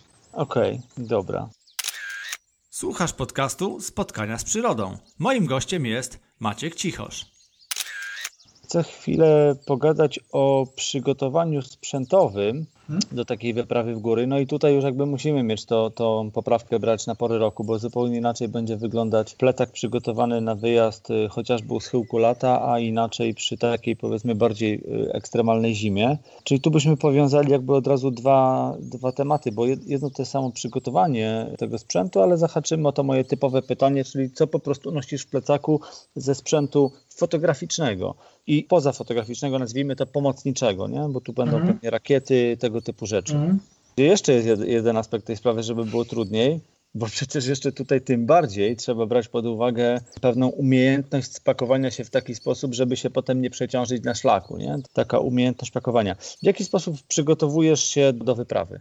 No to aspektów jest jeszcze trochę więcej niż to, co powiedziałeś, bo e, Dużo zależy od tego, jak logistycznie zamierzamy rozwiązać sam wyjazd. Czy mieszkamy gdzieś no Właśnie, jaka będzie baza noclegowa, czy to będzie tak. nisko, niżej, wyżej, czy, czy to tak. będzie biwak pewnie w śpiworze? Bo jest, tak, bo inaczej się trochę przygotowujemy, jak mamy bazę u podnóża, do której możemy dojechać spokojnie samochodem na przykład i tylko sobie robimy jakieś jednodniowe czy półdniowe wyjścia z tej bazy w góry i wracamy no to wtedy nie ma dużego znaczenia, jak się spakujemy. Po prostu ładujemy do samochodu, co potrzebujemy, bierzemy plecak fotograficzny, czy tam taki, który pozwala spakować też trochę rzeczy dodatkowych i na taką jedno, takie jednodniowe wyjście się w taki plecak, rozszerzony plecak fotograficzny i idziemy na tą wędrówkę, wracamy, czyli, a wszystkie czyli tak rzeczy leżą... selekcja odbywa się bezpośrednio przed wyjściem, nie? Pod kątem tej jednej tak, trasy. dokładnie, dokładnie tak. A zupełnie inaczej będzie, będzie trzeba do tego podejść, jeżeli planujemy kilkudniową wędrówkę po górach, w trakcie której zamierzamy fotografować. I wtedy jeszcze trzeba sobie zaplanować, czy planujemy nocować właśnie w schroniskach, czy planujemy y, biwakować w terenie. Bo jeżeli to drugie, no to trzeba zabrać odpowiedni sprzęt do nocowania, śpiwór, y, mata, nie wiem, namiot albo tarp, czyli taką, taką płachtę, którą można na przykład na kijkach trekkingowych e, rozstawić i pod nią przenocować. To jest taki jakby mikronamiot, tak, bez podłogi e, i bez, bez frontu tylko, tylko taki daszek, e, który się rozpina nad sobą, no, ma tą zaletę, że jest bardzo lekki i, i, bardzo mały po złożeniu w porównaniu z, namiotem. A może hamak, bo, bo, też popularne się to, to robi. Trzeba się upewnić, że będzie gdzie go rozwiesić, bo, bo w niektórych górach mógłby być to duży problem tam, gdzie wychodzimy na takie wysokości, że drzew, drzew już nie ma. No i też pewnie wtedy trzeba pomyśleć o sprzęcie do gotowania i odpowiednim jedzeniu, które da się, da się przyrządzić. No wiadomo, że jak poruszamy się po górach, to nie zawsze ma nawet niewskazane może być rozpalanie ogniska, więc trzeba sobie zabrać maszynkę, na której można, kuchenkę, na której można szybko i sprawnie zagotować wodę. No i lepiej wtedy oczywiście też zabrać jedzenie, które nie wymaga dużo więcej niż właśnie zagotowanie wody i zalanie tego, tego gotowego jedzenia. No i tu oczywiście też y, dochodzimy do aspektu wagi i cały ten sprzęt można kupić y, tanio, tylko będzie nam potrzebna tir, który będzie z, nami podróżował, bo będzie to tak ciężkie i tak duże w rozmiarach, albo możemy niestety wydać e, trochę lub dużo więcej i mieć ten sprzęt bardzo mały i bardzo lekki. No to tak e, by było pokrótce, ale oczywiście, tak jak wspominałeś, jest jeszcze aspekt pory roku. To poczekaj, od razu zaczepię, mhm. miało, miało być Jasne. trudno. W takim razie, co wpływa na decyzję no bo rozumiem, że są to rzeczy, o których nie decydujesz spontanicznie, bo musisz wiedzieć, jak się spakować. Co wpływa na to, jak wybierasz miejsce noclegu, czy, czy miejsce na swoją bazę? Kiedy, kiedy decydujesz, że, że to będzie, nie wiem, typowa e, jakaś, nie wiem, kwatera na dole, a kiedy to będzie schronisko u góry, a kiedy to będzie biwak? Lubię biwakować, lubię być blisko gór, blisko natury, nie, nie oddzielać się ścianami od niej. Inne przeżywanie, inne emocje, nie? Inny rodzaj przygody. Dokładnie tak. E, natomiast nie zawsze jest to możliwe. Raz ze względów prawnych czasami, tak, jeżeli są parki narodowe. Dwa, no na przykład jak jadę z rodziną na urlop, to nie jest to możliwe. Z dzieciakami jeszcze nie mogę sobie to pozwolić, żeby gdzieś tam po krzakach nocować, tylko wtedy nocujemy na jakimś zwykle kempingu pod namiotem, a ja, jak jest taka możliwość na, na zdjęcia takie trochę bardziej y, przyrodnicze, no to raz na jakiś czas sobie robię jakiś wypad, wtedy taki na, na jakiś wschód albo, albo zachód słońca i, i wracam na ten kemping, a tak to z rodziną sobie chodzimy po górach wspólnie w ciągu dnia. Natomiast jeżeli jadę sam, taki typowy wyjazd, gdzie jadę pochodzić po górach i pofotografować, no to jeżeli to tylko jest możliwe, to, to staram się biwakować. Oczywiście no, zimą w polskich górach nie biwakuję. Nie, nie jest to niemożliwe, natomiast y, trochę za dużo trzeba w to wysiłku już włożyć, żeby to było aż tak atrakcyjne dla mnie. Wtedy już raczej nocuję w schroniskach. Oczywiście latem też mi się zdarza nocować w schroniskach, ale jeżeli jest to możliwe, to staram się w terenie. Natomiast to już każdy musi też y, wypraktykować, co lubi, co mu bardziej podchodzi. Wiadomo, że jak ktoś mieszka w górach, to częściej będzie miał taki wariant, że po prostu idzie robić zdjęcia i wraca, wraca do domu. Ale pewnie czasami też zdarza się, się pójść takim e, na dłużej. Czasami chcemy sfotografować coś takiego, gdzie no w jeden dzień się nie da pójść i wrócić, nawet jak ktoś mieszka gdzieś w pobliżu gór więc wtedy no już też trzeba coś wybrać. Czasami jest tak, że takie miejsce jest na tyle daleko też od nie wiem, schronisk, też trzeba pomyśleć nad innym wariantem. No i ta odległość też automatycznie determinuje wiem, chociażby porę, o której trzeba wstać. Nawet jak się nie wiem, śpi w schronisku, a fotografujemy coś, co jest oddalone kilka kilometrów, chcemy fotografować coś, co jest kilka kilometrów od tego schroniska, no to też automatycznie determinuje, że musimy wcześniej wstać. Więc jeżeli tylko jest możliwość zabiwakowania bliżej takiego miejsca, no to automatycznie zyskujemy pewnie z godzinę, dwie snu. Więc to też takie korzyści są, jeżeli człowiek lubi albo jest w stanie się przynajmniej jakoś tam zmobilizować do tego, żeby czasami zabiwakować. I tutaj, znowu, I tutaj znowu zahaczamy też o kondycję. No po prostu trzeba znać swoje możliwości, nie? I też nie przeszarżować, wiedzieć na ile jest nas Tak, nie zakładać, że nie zakładać, że przejdę w godzinę coś, co standardowo mi zajmuje dwie albo trzy godziny. Tym bardziej, że pamiętajmy, że y, no, fotografując czy nastawiając się na fotografowanie, mogą się dziać po drodze różne rzeczy, które nas zatrzymają, rozproszą, przedłużą tą trasę przemarszu, bo bo trafi nam się, nie wiem, jakieś fajne okno pogodowe, w czasie mhm. którego nawet nie wiemy kiedy ucieknie nam dodatkowo 40 minut i, i, i ani się obejrzymy, na przykład gdzieś tam będziemy bliżej, bliżej zmierzchu chociażby, nie? W, w mhm. miejscu może, gdzie, gdzie spodziewaliśmy się być już, już dużo wcześniej, więc no tutaj jakby też tych, tych rzeczy do pilnowania jest, jest y, mimo wszystko y, sporo. No okej, okay. a, a jak już mówimy o samym y, pakowaniu sprzętu, to gdybyśmy zaczęli od tego fotograficznego, Mhm. No bo tutaj, tutaj powiedzmy pora roku może nie będzie miała aż, aż takiego znaczenia. Tak, to mm, prawda. Jaki sprzęt foto zabierasz ze sobą w góry? Takiego typowego sprzętu fotograficznego, no to oczywiście korpus. E, Fotografujesz lustrzanką? Tak, tak, jeszcze cały czas lustrzanką. Mm, chodzi mi po głowie od już dawna prze, przesiadka na bezlusterkowca, ale no jakoś finansowo i, i się nie złożyło na razie.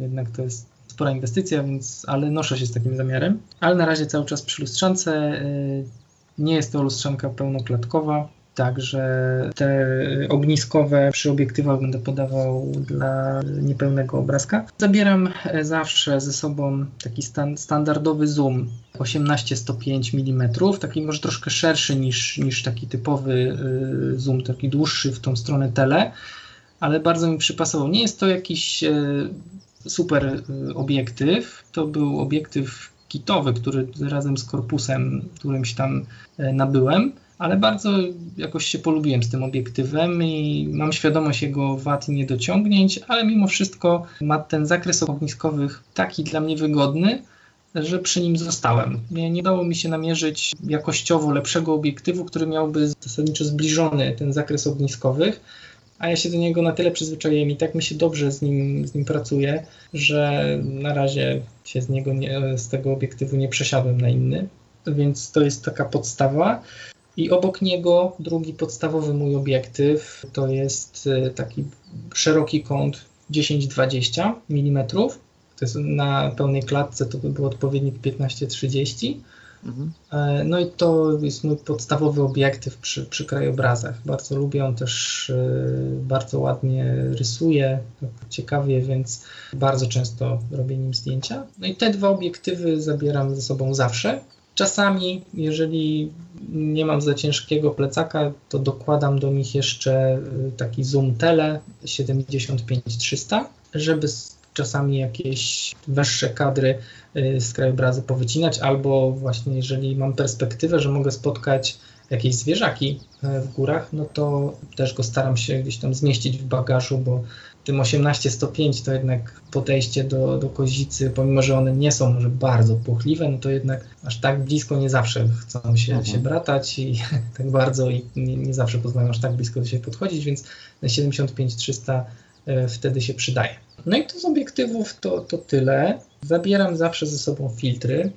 Zestaw taki mam skompletowany. To jest przede wszystkim filtr połówkowy, który przy krajobrazach wykorzystuję, filtr polaryzacyjny i jeden lub dwa filtry szare. Taki zestaw zabieram, zabieram ze sobą zawsze. Statyw. Tak, do tego dochodzi statyw. Duży i mm, ciężki? No taki powiedzmy wypośrodkowany, nie jest on bardzo duży, czasami niestety trzeba się przy nim trochę pogarbić albo przyklęknąć. Po rozłożeniu na, na maksymalną wysokość jest niższy ode mnie, więc y, w maksymalnym ustawieniu aparat nie jest na wysokości oczu, trzeba się trochę przychylać do niego, więc nie jest aż taki wielki. No wagowo myślę, wiemy, że coś za coś, nie? Że w ten tak, sposób jasne. zyskujesz to, że jest po prostu ciut lżejszy. Tak, no, no wagowo myślę, że jest to z takiej średniej półki. Nie jest to ultra lekki, żaden statyw, ale nie jest też z tych najcięższych. Więc tak gdzieś tam taki y, złoty środek. No niestety przy tym fotografowaniu o tych porach y, złotej godziny, czy, czy, czy niebieskiej godziny, albo w nocy, tak, no to, to bez statywu nie, najczęściej nie da rady. No, trzeba by bardzo podciągać y, ISO, żeby o tej złotej godzinie, czy pod koniec jej, e, albo na początku, tego, czy rano, czy wieczorem, to jednak mocno by trzeba było gdzieś tam tym ISO e, manewrować, żeby to, to robić z ręki. No mój sprzęt nie, nie ma takiej stabilizacji, jak już niektóre nowocześniejsze, żeby próbować to, to robić z ręki. Wiem, że są takie aparaty, którymi no, można to próbować, ale no, mój sprzęt na to nie pozwala, więc jednak wtedy, kiedy planuję fotografować krajobrazy, to, to ten statyw jednak ze mną jest. Oczywiście ciuchy, czy tutaj e, no, pewnie też e, termiczne, odpowiednia bielizna i tak dalej, jeżeli mówimy o tym, o tym chłodniejszym okresie roku, odpowiednie buty. Jeśli chodzi o ubranie, no to wiadomo e, warstwo, warstwowy ubiór, czyli najpierw coś ta bielizna przy ciele, która jest tak termoaktywna, która będzie odprowadzać wilgoć, żebyśmy nie odczuwali zimna od, od, od wilgotnej e, odzieży. No później jakiś, e, jakaś warstwa docieplająca, czyli polarki. Zwykle zabieram jakiś jeden taki cieniutki polar e, albo bluzę, jaką taką ala pola, polarową, plus jeden taki grubszy, który albo zakładam sam, albo żeby docieplić się podwójnie. No jakaś nieprzewiewna kurtka, to może być albo jakiś polar nieprzewiewny, albo, albo przeciwdeszczowa kurtka, która też nieprzewiewna w razie dużego wiatru. No ewentualnie można też e, no zimą to, to kurtkę puchową zabieram też ze sobą, a jak ktoś ma jakąś cieńszą puchówkę, no to może ona zastąpić te, te, ten, ten grubszy polar. E, no to są zawsze oczywiście dywagacje i rozważania, bilans pomiędzy komfortem, a, a wagą plecaka, tak? Więc mhm. jeżeli ktoś dysponuje środkami na to, żeby sobie kupić e, fajną, lekką odzież, która będzie ciepła, a jednocześnie nie będzie ważyła dużo w plecaku, no to super. Jak nie, no to trzeba sobie radzić inaczej po prostu. Na buty górskie, no jest taki chyba nierozstrzygnięty spór, wysokie czy niskie, to każdy chyba musi roz, rozstrzygnąć e, po swojemu. Ja przez wiele lat chodziłem tylko w butach za kostkę, teraz ostatnie lata Zacząłem więcej chodzić też w niższych butach, ale jak jadę na dłuższy wyjazd, y, gdzie dużo chodzę po, oczywiście po górach, gdzie jest dużo y, jakichś skał, kamieni, gdzie trzeba ostrożnie chodzić, to raczej, raczej w wyższych butach. One też dają to, jeżeli są odpowiednio przygotowane, nieprzemakalne, zaimpregnowane, no to też można w jakiś strumień wejść spokojnie, no bo nie naleje się górą też ta woda, więc dają dodatkowe takie możliwości. Wiadomo, a zimą? W, a zimą jak sobie radzisz z y, butami? W zimą zakładam wysokie buty, w sensie zakostkę i grubą skarpetę, taką zimową. Jeszcze oczywiście y, w zależności od sytuacji, no raki, rakiety i w Twoim Jasne. przypadku zdaje się czasami narty.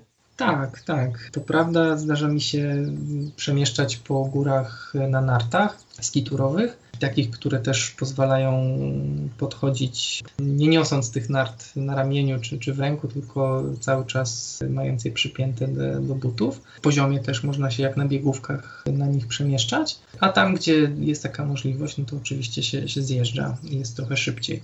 Jeżeli warstwa śniegu zimą jest y, duża i, i jest to taki kopny śnieg, gdzie, w którym możemy się zapadać, gdzie, gdzie to nie jest y, przechodzona trasa, no to to albo narty, albo, albo rakiety są wskazane, bo brnięcie w takim zapadającym się śniegu jest bardzo męczące, a dwa, no jeżeli chcemy fotografować, a co chwilę się gdzieś zapadamy, to raz, że trochę psujemy sobie ten plener, który chcemy fotografować, bo robimy wielkie dziury co chwilę i one potem nie wyglądają atrakcyjnie na zdjęciach a dwa, że po prostu ciężko nam się ustawić w takim miejscu wymarzonym e, do kadru, no bo co chwilę musimy się zajmować tym, żeby się wy, wyciągnąć z tego śniegu, a naprawdę jak dobrze posypie i, i przysypie choinki, to szczególnie właśnie jak próbujemy się gdzieś tam wciskać i fotografować jakoś te przysypane choinki, to w okolicach tych choinek potrafią się tworzyć takie pułapki, takie poduszki powietrzne pod śniegiem, jak się stanie na, nad taką poduszką, to można mocno wpaść w ten śnieg i czasami, e, czasami nawet tak, że głowa nie wystaje, więc rakiety czy, czy narty automatycznie to, tą możliwość eliminują. A rakiety przynajmniej bardzo zmniejszają, bo widziałem też przypadek zapadnięcia się w śniegu w rakiecie, ale, e, ale no jest to dużo rzadszy przypadek. Więc jeżeli wybieramy się zimą w taki teren, gdzie jest dużo śniegu, nieprzechodzonego śniegu, to tak, to jedno z tych dwóch, narty albo, albo rakiety polecam. No rakiety są pewnie trochę łatwiej dostępne, tańsze i łatwiej się z nimi nauczyć obchodzić. No to jeszcze zostają no. raki. To w takim razie. Raki, no tak. No, albo, jeżeli... typowe raki, albo ostatnio takie dosyć popularne w trochę łagodniejszych warunkach. No takie po prostu gumowe nakładki, które zakłada się na buty i one mają takie, takie trochę większe pineski, można powiedzieć, i jakby tak, już tak, dają tak, pewnego tak. rodzaju komfort gdzieś tam po śliskich kamieniach chociażby. Tak, jeżeli to jest tylko kwestia taka, że chodzimy po, po szlakach u nas w górach, gdzie trochę przylodziło tą, tą nawierzchnię, tych niższych, nie mówimy o Tatrach, ale w pozostałych górach, jeżeli to jest... E, w Tatrach e, klapki, to wiemy. Tak, tak, tak. tak, jeżeli to jest tak naprawdę taki wiem, wyślizgany śnieg, tak, po, po którym e, boimy się, że się przewrócimy, no to rzeczywiście takie raczki wystarczą. Jeżeli już te szlaki są rzeczywiście zlodzone, no to, to raczej już wypadałoby założyć porządne raki na buty. No w Tatrach myślę, że zimą jest to obowiązkowy element w plecaku, bo nigdy nie wiadomo, w którym momencie dojdziemy właśnie do takiego terenu, więc, więc jest to konieczne. No w takich górach jak Tatry, no to oczywiście zimą też, też czekam. I warto pomyśleć też o kasku wtedy, bo bo przy upadku jakimś na takiej oblodzonej nawierzchni też e, warto głowę chronić. Jasne. Mhm. Czyli zawsze pamiętamy o tym naszym BHP. Mhm. Z takich jeszcze historii, które też ze sobą zabierasz. Śpiwór, w zależności od tego, czy tak jak mówiłeś wcześniej, zaplanujesz sobie biwak u góry, odpowiednią ilość picia, czy też jedzenia, prowiantu takiego do, do odgrzania, do zalania wodą, y, maszynka. Mhm. Jakieś przekąski do tego dochodzą, bo tu pewnie też potwierdzisz, że czasami jakąś czekolada, nie wiem, suszone owoce, Jasne. orzechy, tego typu mhm, jakieś energetyczne, zdrowe przekąski dobrze ze sobą mieć. Także naprawdę jest tutaj e, no, sporo gimnastyki z tym skomponowaniem e, zawartości plecaka. No trzeba to po prostu opanować. Znaczy trzeba, no, trzeba to przeżyć. Parę mhm. razy się człowiek źle spakuje, wyciągnie z tego wnioski i potem jest już lepiej. Oczywiście można też poczytać o tym, jak warto się pakować, czy w internecie, czy w książkach. E, dotyczących jakiejś turystyki, e, to poradnictwo jest dostępne i, można na początku się z tym zaznajomić, e, gdzie w plecaku umieszczać cięższe rzeczy, gdzie lżejsze, twardsze, bardziej miękkie, tak żeby ten plecak dobrze nam leżał i, i nie był ciężarem przy przychodzeniu. No, trzeba się też przyzwyczaić, że ten plecak będzie coś ważył. Sporo czasu nam zajmie e, zgromadzenie takiego ekwipunku i wyćwiczenie się w tym pakowaniu na tyle, żeby rzeczywiście ten plecak, tą masę zredukować. Jest też tak, że im na dłuższą wyprawę jedzie, jedziemy, czy idziemy, no to też więcej w tym plecaku zaczyna ważyć jedzenie e, czy zapas wody, tak? No, jak Karol Nienawtowicz e, relacjonował swoją wyprawę na pustynię Wadirum, to opowiadał, że miał ze sobą chyba zapas tam, nie wiem, 10 czy 15 litrów wody, co już samo w sobie stanowi tam 10 do 15 kg sama woda. Więc y, od specyfiki wyjazdu też ta masa plecaka potrafi mocno zależeć. Wiadomo, że nie wiem, jak, y, jak jadę na, w Alpy, gdzie będę nocował w namiocie na lodowcu, no to wiadomo, że ten plecak będzie cięższy niż jak jadę sobie połazić po, po karkonoszach, e, gdzie na przykład jeszcze założę, że będę nocował w, w schroniskach e, i w zasadzie żadnego biwakowego sprzętu nie muszę zabierać, a jak się uprę, to i sprzętu do gotowania mógłbym może nie brać, bo zjeść też mogę w schronisku. Więc no to są zupełnie inne wyjazdy i zupełnie inna, inna masa plecaka, tak? bo, bo tam na ten lodowiec no to potrzebuję raz, że potrzebuję namiotu, potrzebuje dużo cieplejszego i cięższego automatycznie śpiwora. Muszę zabrać raki, czekan, kask, no to, to wszystko waży i do tej masy się, się dokłada, więc jest pewna pula sprzętu stałego, który zabiera się zawsze, tak? To jest ten sprzęt foto i pewna pula tego sprzętu turystycznego, nie wiem, mapa, kompas, nie wiem, worki na śmieci, tak? Y, żeby nie, nie zostawiać po sobie czy, czegoś, to to są jakieś stałe elementy, a oprócz tego są pewne komponenty, które y, tego wyposażenia, które zależą zdecydowanie od tego, w jaki teren jedziemy, na jak długo, o jakiej porze roku.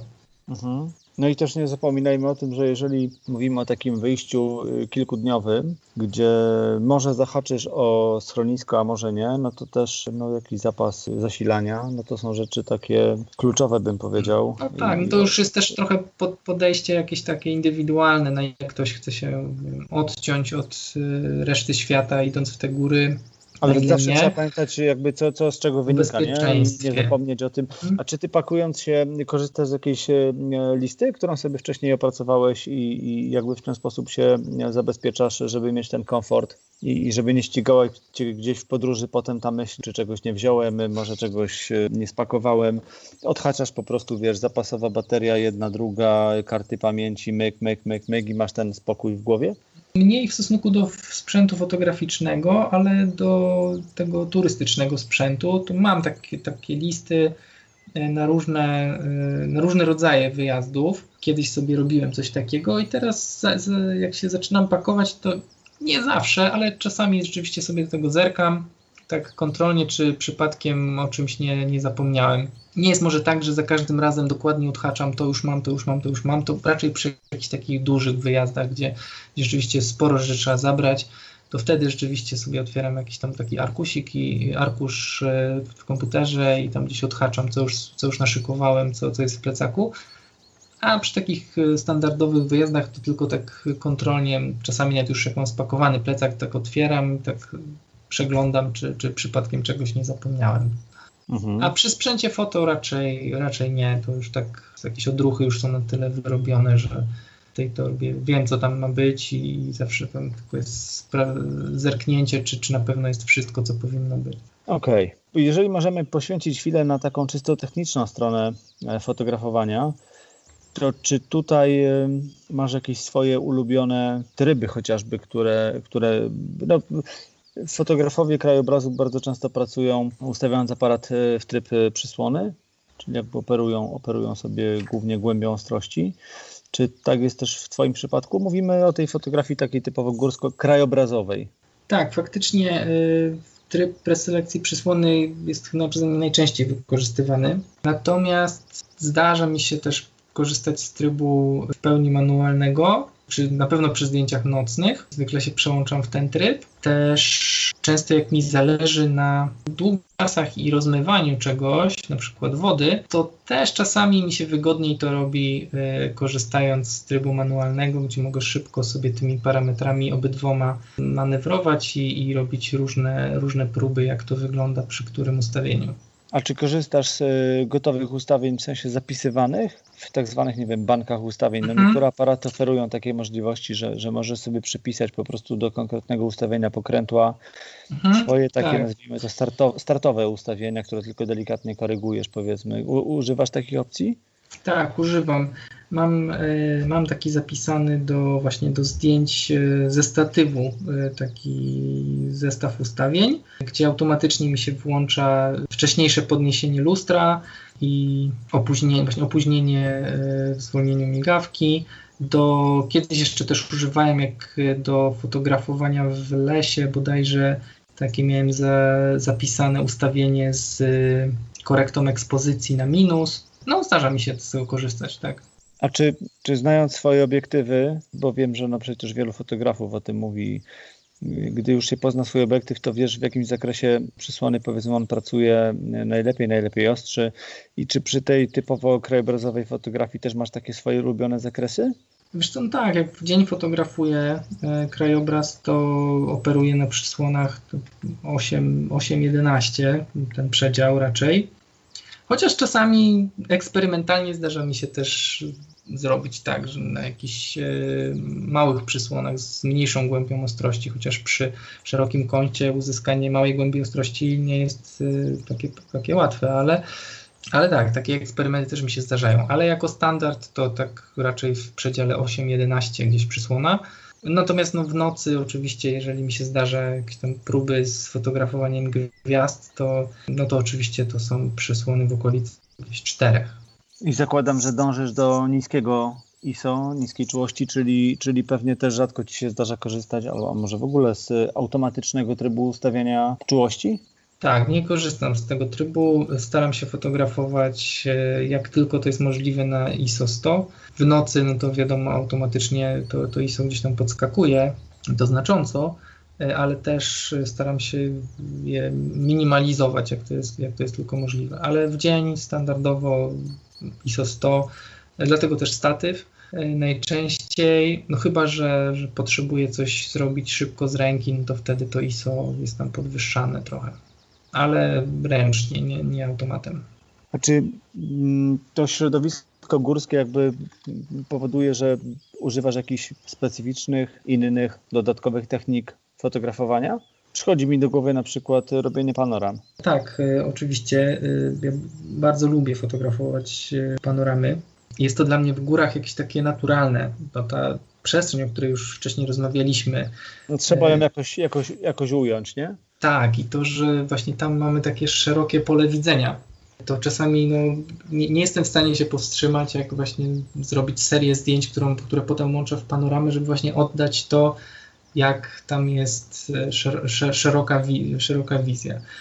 I ten, nawet ten już bardzo szeroki kąt, ten 10-20 obiektyw, który mam, nie pozwala na w pełni czasami oddanie tego i jest mi za mało tej szerokości w tym obiektywie cały czas i nawet na, tym, na tej ogniskowej 10 mm cały czas y, robię jakieś tam serię zdjęć, żeby je potem połączyć i dopiero pokazać, jak to naprawdę e, wygląda, znaczy ten, ten majestat tego, tak? dopiero wtedy y, na tym szerokim bardzo ujęciu widać, e, jak to jest e, majestatyczne ponieważ e, moja audycja jest skierowana również do osób, e, które dopiero zaczynają swoją przygodę z fotografią, to myślę, że też powinniśmy dosłownie w kilku słowach rozjaśnić e, temat panoram. Efekt panoramy można uzyskać w zdjęciu na dwa sposoby. Jeden prostszy, kiedy wykonujemy po prostu jed, standardowo zdjęcie, jedną klatkę i je potem na etapie postprodukcji edycji e, kadrujemy tak, że obcinamy wiem, od góry albo od dołu zdjęcie, tak, że ono się robi niskie, a szerokie. Tak byśmy to mogli ująć. I to jest jeden sposób, i to, to jest takie trochę, taka symulacja trochę panoramy, no bo tak naprawdę nie zwiększamy jakby kąta widzenia aparatu, tylko zmieniamy format zdjęcia. A, a drugi sposób uzyskania tego efektu to jest taki, że wykonujemy serię zdjęć, które jedno po drugim jakby zazębiają się pewnym fragmentem kadru. Czyli przesuwamy aparat po prostu. Tak, tak powoli przesuwamy o, ki, o kilka czy tam kilkanaście stopni e, aparat. I cykamy E, kolejne klatki. Dokładnie. Musimy przesuwać na tyle, żeby każda kolejna klatka miała jakiś element się z wspólny poprzednią. z poprzednim. Tak, zazębiała się z, poprzednim, e, z poprzednią klatką. I potem no, różne programy mają takie opcje komputerowe. Potem można to skleić w jedno szerokie e, zdjęcie, które pokaże właśnie jak, e, jak ten cały widok e, wyglądał. No i wtedy rzeczywiście jakby poszerzamy, wychodzimy poza te możliwości patrzenia obiektywu, tylko patrzymy kilka razy jakby szerzej niż był w stanie jednorazowo spojrzeć nasz obiektyw. Przychodzi mi do głowy jeszcze inny zabieg e, techniczny, który też, e, no, który stosujemy w górach, fotografując e, potoki, wodospady, kaskady, czyli fotografia na długim czasie naświetlania. Mhm. I tutaj też zahaczymy o filtr, o którym wspomniałeś, bo będzie on często, jak nie prawie zawsze niezbędny, czyli filtr szary, ograniczający dostęp Mhm. światła. Ta technika też jest Ci pewnie bliska. Tak. Nie, nie chciałbym, żeby to wybrzmiało, że to tylko w górach tą technikę stosujemy. bo- Nie, nie, no ale tu e, akurat wiadomo, tak. że jesteśmy, w, akurat mamy taki kontekst, nie? Rozmawiamy Jasne. o tym. Mhm. Tak, przy fotografowaniu y, potoków, wodospadów, ale też przy fotografowaniu dynamicznego nieba, e, kiedy No mamy intens intensywnie przemieszczające się chmury na niebie, e, możemy uzyskać ciekawy efekt rozmycia tych chmur albo wody tak, w potoku lub wo- wodospadzie, kiedy wydłużymy zasadniczo y, czas naświetlania zdjęcia. No i jeżeli fotografujemy o bardzo wczesnej porze albo bardzo późnej, no to czasami udaje się te, ten czas wydłużyć bez żadnych dodatkowych akcesoriów. Możemy ten efekt rozmycia w wieczorem bądź wcześniej rano uzyskać chociażby manipulując przysłoną, czyli zwiększając ją zasadniczo, ale trzeba pamiętać, że to może mieć się odbić negatywnie na ostrości zdjęcia, a możemy to, ten, ten efekt osiągnąć i jest to lepsze rozwiązanie przez stosowanie właśnie filtrów szarych, które y, zakładamy przed obiektyw i one wpływają na to, że jest potrzebny dłuższy czas naświetlania. Czyli wtedy właśnie też dobrze jest fotografować na jak najniższym ISO, bo wtedy też aparat potrzebuje więcej czasu, żeby naświetlić klatkę. Jak dołożymy do tego filtr, to y, jeszcze kilkukrotnie jesteśmy w stanie, czy nawet w zależności od filtra, tak jak gęsty będzie, to nawet i kilkunastokrotnie zwiększyć e, czas naświetlania takiej klatki. No i oczywiście im bardziej go wydłużymy, no to ta woda będzie bardziej rozmyta albo te chmury na niebie dadzą lepszy efekt. No i to jest właśnie sposób, w jaki e, powstają takie bajkowe zdjęcia dywanów chmur, których zatopione są pojedynczo wystające z nich e, szczyty. Te zdjęcia właśnie wykonywane są podczas takiego z reguły zjawiska, które nazywa się inwersją, tak? czyli chmury schodzą trochę poniżej e, szczytów gór, ale zalewają całe doliny, a dodatkowo jeszcze wiatr jest na tyle silny, że one się e, przemieszczają w tych dolinach cały czas i można je nie, dość, że Płyną, przy- falują. Dokładnie, nie dość, że wszystko jest jakby w nich zatopione, to jeszcze ten ruch powoduje, że one się tak rozlewają, że tworzą taki efekt takiego rozlanego mleka lub e, jakiejś fali, białej fali przy, przewalającej się przez, e, przez masyw górski. Bardzo ciekawe efekty, no ale też trzeba właśnie wyczekać odpowiednie warunki i być przygotowanym do, do fotografowania takiego. Dobra, no to tych te- technikaliów już trochę mamy. To teraz już tak e, zmierzając do końca, zapytam o to, jak to już będzie taki nasz e, życiowy realizm, że kiedy jest szansa wyrwać się i pojechać sobie na taki typowo fotograficzny plener w góry, super sprawa. Natomiast no, często jest tak, że no, po prostu godzimy rodzinny urlop z takim naszym e, fotografowaniem, z tą pasją e, fotografii górskiej.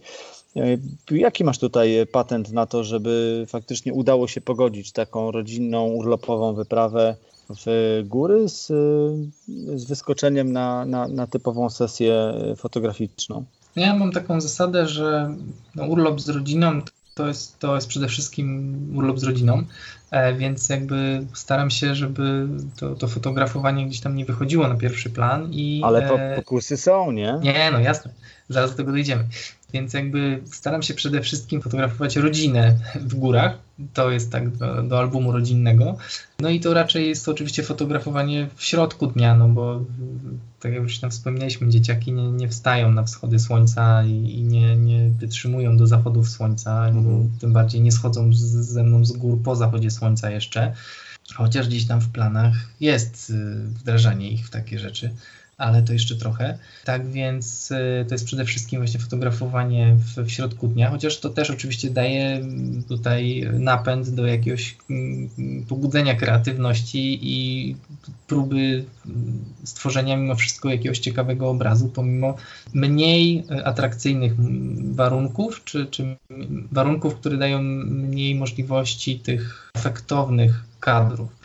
Poza tym mam, że powiem, z żoną, z rodziną taką umowę, że na każdym takim wyjeździe gdzieś tam wybieramy jakiś jeden, dwa lub trzy wieczory, poranki, gdzie, gdzie po prostu mogę sobie samodzielnie gdzieś wyskoczyć i pofotografować tak powiedzmy na bardziej poważnie, e, jeżeli mogę tak o sobie mówić. No i to myślę, że jest do pogodzenia na dwutygodniowym urlopie, jeżeli tylko pogoda sprzyja i myślę, że te dwa jakieś wieczory, czy, czy poranki, czy, czy nawet trzy się dogadać, że, że fotograf pójdzie sobie gdzieś tam pofotografować, to chyba nie jest żaden problem. Daje się to zrobić. Oczywiście to też sytuacja jest inna, jak na przykład nie ma, nie, nie ma jeszcze dzieci, e, bo wtedy y, można po prostu partnera namówić na to, żeby z nami chodził te zdjęcia robić. Mhm. Bez problemu. Jak dzieci są już starsze, to z kolei można wdrażać w to dzieci. No, znam też takie przypadki, że stosunkowo małe dzieci rodzice wdrażali już w takie chodzenie na, na świty. Także no, to jest wszystko jakiś kompromis, ale myślę, że no, w rodzinie, jak się wszyscy dogadują, to i takie rzeczy. jest do zrobienia. I to da się dogadać. No. Jasne. Maczku, na koniec y, takie pytanie Jaką jedną radę dałbyś początkującym fotografom, którzy wybierają się w góry? A to jedna taka trochę złożona rada. Proszę. E, myślę. Bym się podparł dwoma cytatami najpierw. One pochodzą od jednego fotografa, zaraz powiem jakiego.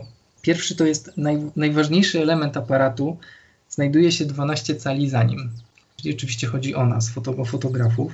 A drugie e, to jest, że 12 świetnych fotografii każdego roku to wspaniały plon.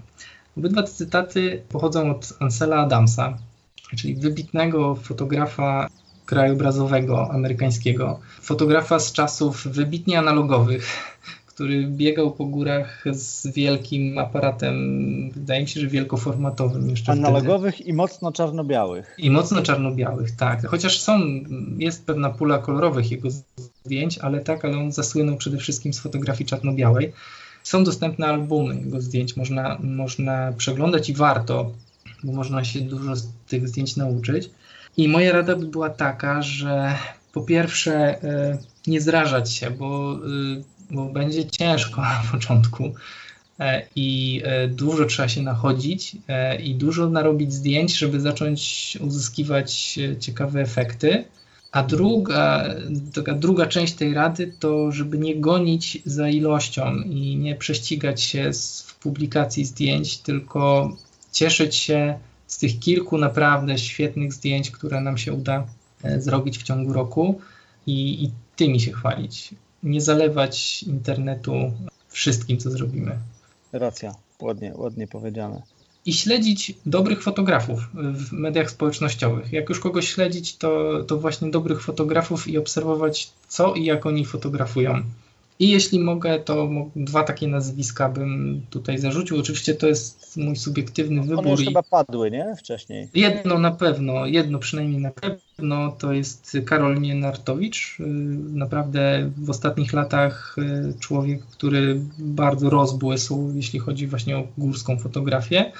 A druga osoba to jest czeski fotograf Martin Rak, który bardzo dużo fotografuje w takim rejonie, który nazywa się Czeska Szwajcaria położony niedaleko za polską granicą, częściowo w Czechach, częściowo w Niemczech.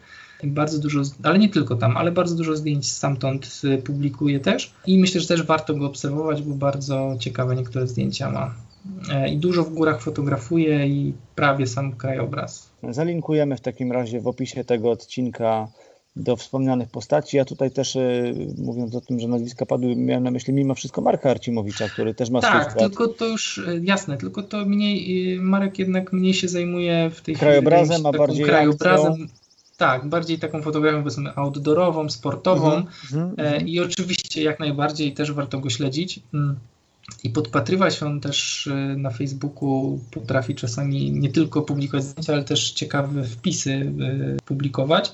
E, więc myślę, że, że warto, tak, też. Zdecydowanie, tylko to już trochę inny rodzaj fotografii. Mhm. Dobra, zaznaczymy to w notatkach do tego odcinka podcastu, żeby można było sobie zobaczyć e, faktycznie o czym tutaj, e, o czym tutaj mówiliśmy. Maćku, bardzo Ci dziękuję. Fajna, długa rozmowa. Myślę, że wiele, wiele aspektów tej fotografii górskiej no, dzisiaj dotknęliśmy I, i oczywiście nie wszystkie, bo to temat, który tam ciężko jest wyczerpać, więc można by było pewnie jeszcze, jeszcze długo o tym pogadać. Wiem, że niebawem nadciąga rodzinny urlop. No właśnie, górski wyjazd, także w tych trudnych czasach życzę Wam fajnego odpoczynku, odskoczni, no i, i, i Tobie też y, okazji i, fajnych warunków do tego, żeby, żeby pofotografować, żebyś mógł znaleźć ten swój oddech. I raz jeszcze dziękuję za tą długą rozmowę, której, z której myślę każdy też e, coś dla siebie będzie mógł spokojnie wyciągnąć. E, ja Ci dziękuję również za, za bardzo miłą rozmowę. No mam nadzieję, że z, tutaj z takiego punktu widzenia naprawdę amatora, którym jestem, tak będzie można coś dla siebie wyciągnąć. Wiesz, ważna jest pasja i, mm. i, i wiesz, to jakby patrząc na twoje zdjęcia widać, czuć, więc jakby jak najbardziej, jak najbardziej jesteś osobą, która powinna się tym y, dzielić i mówisz o tym z entuzjazmem, więc to najbardziej lubimy. Bardzo Ci dziękuję. Dziękuję również. Wysłuchaliście rozmowy z Maćkiem Cichoszem. Usłyszeliście naprawdę sporo informacji i jeśli będziecie wybierać się w tym sezonie w góry, to z powodzeniem będziecie mogli je wdrożyć i zastosować w praktyce. Kącik techniczny. W części poświęconej m.in. akcesoriom fotograficznym nadszedł czas na statyw, o użyciu którego mówili już w tym podcaście fotografowie krajobrazów Katarzyna Gubrynowicz i Maciek Cichosz, ale także fotograf owadów i roślin Bogusław Czarnecki. O różnych aspektach jego użycia opowiadał także Piotrek Nadolski. Statyw jest istotnym elementem wyposażenia zarówno mniej, jak i bardziej profesjonalnego fotografa, choć częściej charakteryzuje raczej tych bardziej zaawansowanych. Jako urządzenie stabilizujące aparat, statyw może mieć formę trójnogu lub monopodu. Dzięki niemu można wykonywać ostre zdjęcia, nie martwiąc się o ich poruszenie wynikające z ruchu ręki fotografa w trakcie naświetlania. Zastosowanie statywu sprawia, że fotografowanie staje się stabilne nawet przy bardzo dużym przybliżeniu lub długim czasie naświetlania. Ustawiając aparat na statywie, można w pełni skupić się na kadrowaniu, a nie na trzymaniu aparatów bez ruchu. Po statyw do aparatu sięgają nie tylko pejzażyści i fotografowie makro, ale także chociażby pasjonaci fotografii nocnego nieba. Oczywiście przydaje się także w innych dziedzinach fotografii przyrodniczej, choćby w trakcie fotografowania ptaków czy ssaków z czatowni. Osobom początkującym, zajmującym się fotografią hobbystycznie oraz osobom dużo podróżującym czy raczej wędrującym często wystarczają modele lżejsze i poręczniejsze mogą być wykonane z aluminium lub te droższe np. z włókien węglowych. Ich niższa waga sprawia, że łatwo, w sensie lekko się je nosi. Na komfort pracy wpływa możliwość regulacji wysokości urządzenia. Doświadczeni fotografowie cenią sobie statywy cięższe. Dają one lepszą stabilizację w trudnych warunkach, np. podczas fotografowania właśnie w górach, podczas silnego wiatru. Dzisiejszy rynek sprzętu fotograficznego nasycony jest sprzętem wielu producentów i oferuje setki różnych modeli statywów, od tych najtańszych, w pełni amatorskich, po te bardzo drogie, markowe, wykonane z wykorzystaniem drogich surowców i technologii. Drugim, w zasadzie nierozerwalnie związanym ze statywem akcesorium jest głowica. Głowicę montujemy na statywie i dopiero do niej przykręcamy aparat lub czasami bezpośrednio stopkę teleobiektywu. To głowica daje nam możliwość swobodnego ustawienia aparatu w kilku płaszczyznach. O głowicach powiem jednak w kilku słowach w kolejnym odcinku. Rekomendacje. Oczywiście polecam konto Maćka na Instagramie.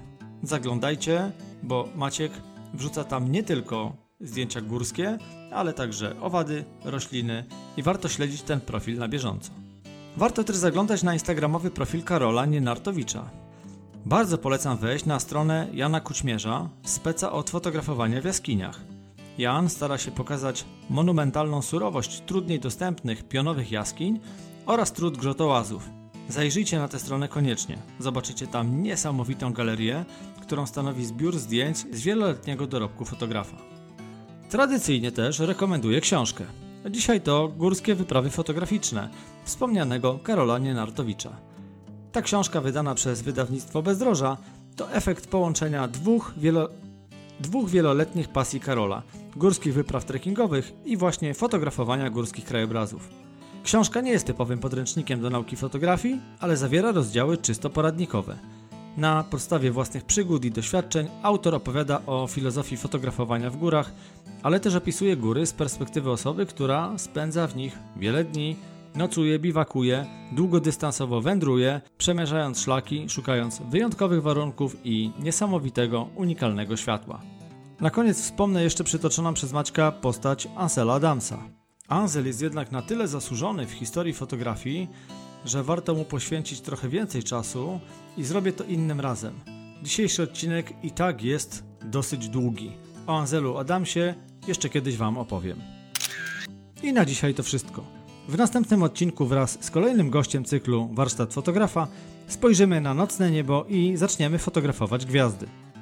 Jeśli podoba Wam się mój podcast, to możecie go polubić w źródłach, z których go słuchacie. Możecie go subskrybować albo udostępnić swoim znajomym. Takie działania to dla mnie nagroda za wykonaną pracę, możliwość pozyskania nowych słuchaczy, a dla podcastu dodatkowa promocja. Dziękuję Wam za słuchanie kolejnych odcinków. Dziękuję za dziś. Naturalnie usłyszymy się już wkrótce. Cześć! Ten odcinek zrealizowano w ramach programu stypendialnego Ministra Kultury i Dziedzictwa Narodowego Kultura w sieci.